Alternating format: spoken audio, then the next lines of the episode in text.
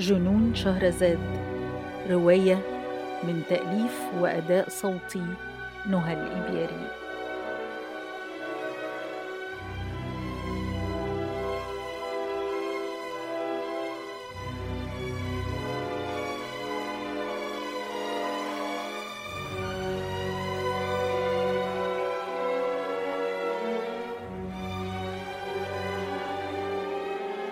سبعة. طقس الموت والحياة. عدت من الجامعة في أحد الأيام لأجد حسن أفندي يشرب القهوة مع أمي. نهضت أمي سريعا وقالت لي ارتدي رداءك الأحمر واعملي الشاي وتعالي. تعجبت من قولها هذا لكني كنت متلهفة للحديث عن مئداس ففعلت كما أمرتني. لكن حسن أفندي أخذ يسألني عن نواياي للمستقبل وماذا أرغب أن أفعل بعد الجامعة فقلت له إني أعتزم أن أقوم بتحضير رسالة الماجستير حول كتاب ألف ليلة وليلة وربما أسافر إلى باريس للاطلاع على المخطوط الأصلي.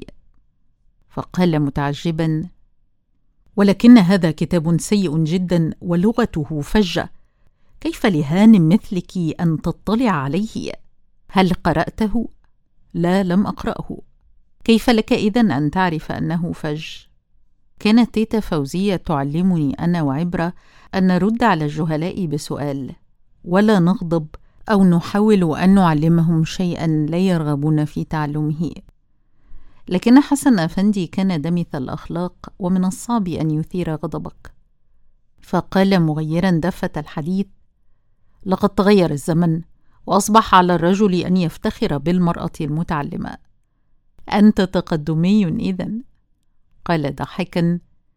ربما انسحبت أمي بهدوء وتركتنا نتحدث. فاكتشفت أنه قارئ جيد ويعرف بعض الإنجليزية.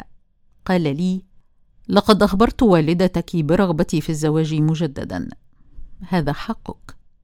نعم وأنا كنت موفقا في اختياري الأول لكن الله لم يشأ لنا أن نستمر. لذلك رأيت أن اختياري الثاني هو أقرب الناس لتلك السيدة الفاضلة. قلت متعجبة تريد الزواج من أمي؟ فخلع طربوشه في حرج وقال انت أريد الزواج منك انت قالت لي عبرة مسكين أرجو أن تكوني قد رفضت طلبه بلا باق. ولماذا أرفض طلبه؟ قالت لأن لديك مستقبلا لا علاقة له بحياة زوجة معلم في زفت. لقد وافقت. قالت والماجستير والدكتوراه وباريس. قلت لا أعتقد أنه سيرفض. قالت هل فقدت عقلك؟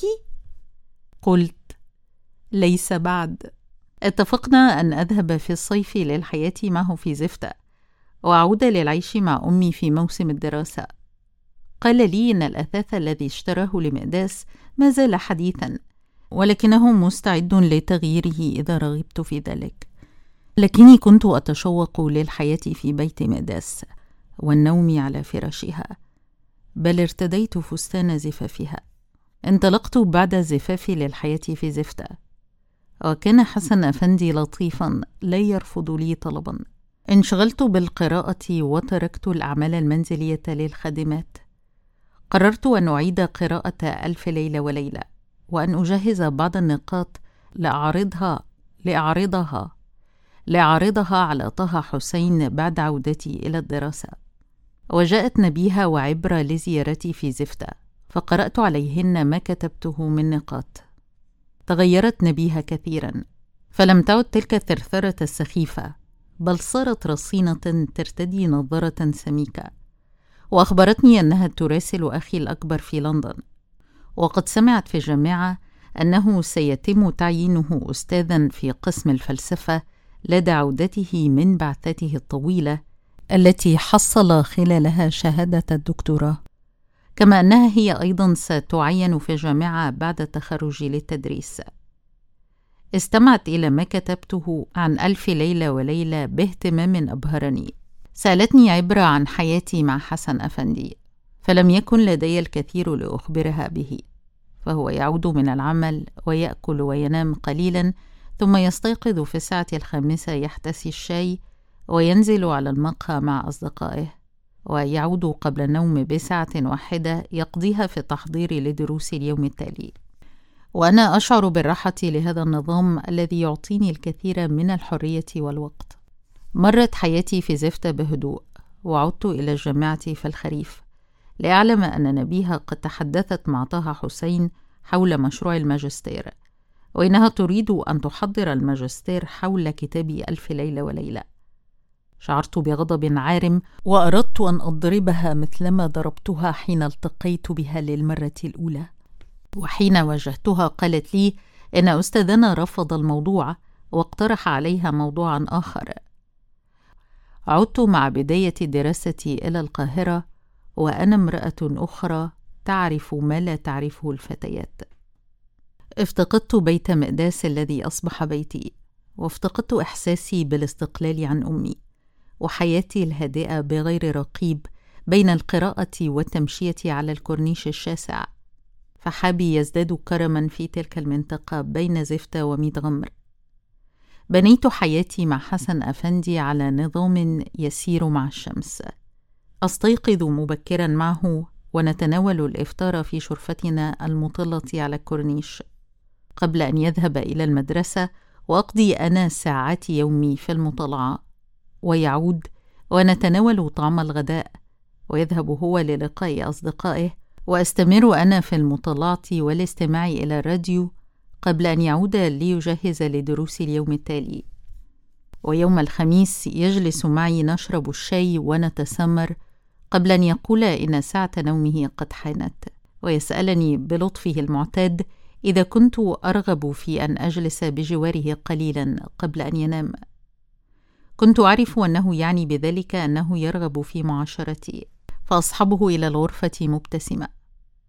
كان يخلع نظارته بحركة دقيقة ويضعها فوق الكومود المجاور للفراش ثم يرفع الغطاء وينام تحته بنظام شديد وأنا أراقبه وأضحك من أدبه الجم. في يومنا الأول بدا عليه الاندهاش إلى حد الفزع حين سمع ضحكتي. فسألته مرتبكة أمي تعتقد أن الضحك بفم مفتوح لا يليق بفتيات العائلات لكني أضحك هكذا. فرد مستدركا لا لا أنت هانم وست الهوانم لكن هذه الضحكة ذكرتني بمأداس كانت تضحك بالضبط هكذا.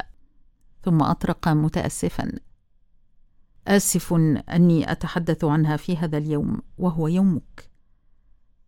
قلت لا أرجوك حدثني عنها. أنا أريد أن أعرف كل شيء. لقد كانت لي أردت أن أقول أختا أو أما لكن هذه الكلمات لم تكن تقترب أدنى اقتراب من الحقيقة. وما هي الحقيقة؟ بحثت عن كلمة تصف تلك الحقيقة المزعومة. كانت لي كل شيء؟ أردت أن أقول كانت كل شيء. لكن عينيه ترقرقت بالدموع.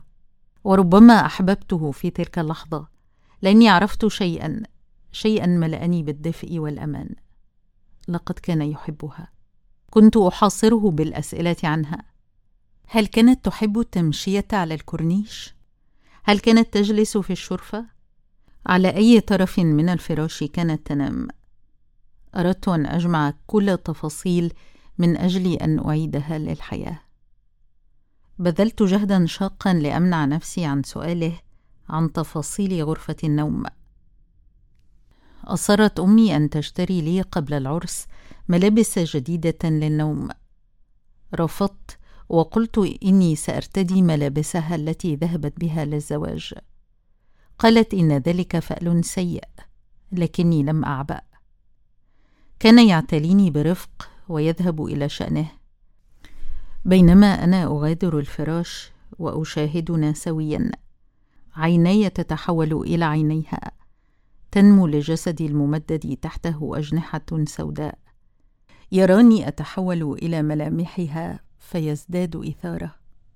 تعود حبيبته من الموت بين ذراعيه في لحظة فالتة من الزمن. أهرب من النافذة وأحلق في السماء وأحط فوق سفينة. وأموت. أترك جثمان نسر ورائي. يأخذه القبطان ويلقيه في البحر. بينما أبحث أنا عن مكان سري لأعود من حيث جئت. كان كلما اعتلاني ومارسنا هذا الطقس السحري ثلاثتنا كلما اقتربت شبها منها. كنت أسمع صوتها حين أتحدث وأشاهد يدها تلتقط فنجان القهوة قبل أن يلمس شفتي. وحين أجلس للمطالعة كنت أشعر بقلبها يخفق لأنها تعلمت أخيرا القراءة. وصار علمها باتساع العالم بعد أن كاد يضيق كعالم أمها وأمي ويصير إلى ثقب إبرة. وأنا أعرف فيما تفكر أيها القارئ العزيز. أنت تعتقد أني عشقت مئداس كعشق الرجل للمرأة. لكنك مخطئ. لا لأني ممن يركضون وراء الفضيلة بل لأني أصدقك القول. فأنا وذات العيون القواتل ما بيننا ليس عشقا من ذاك الذي تقتضيه البيولوجيا ولا عشقا من ذاك الذي صنعه الرجال في الأشعار والروايات للزعيق بوحدتهم ورغبتهم في الحميمية والصحبة. بل هو عشق إذا أصريت على وصفه بالعشق من نوع آخر. هو سر آخر من أسرار الحياة والموت.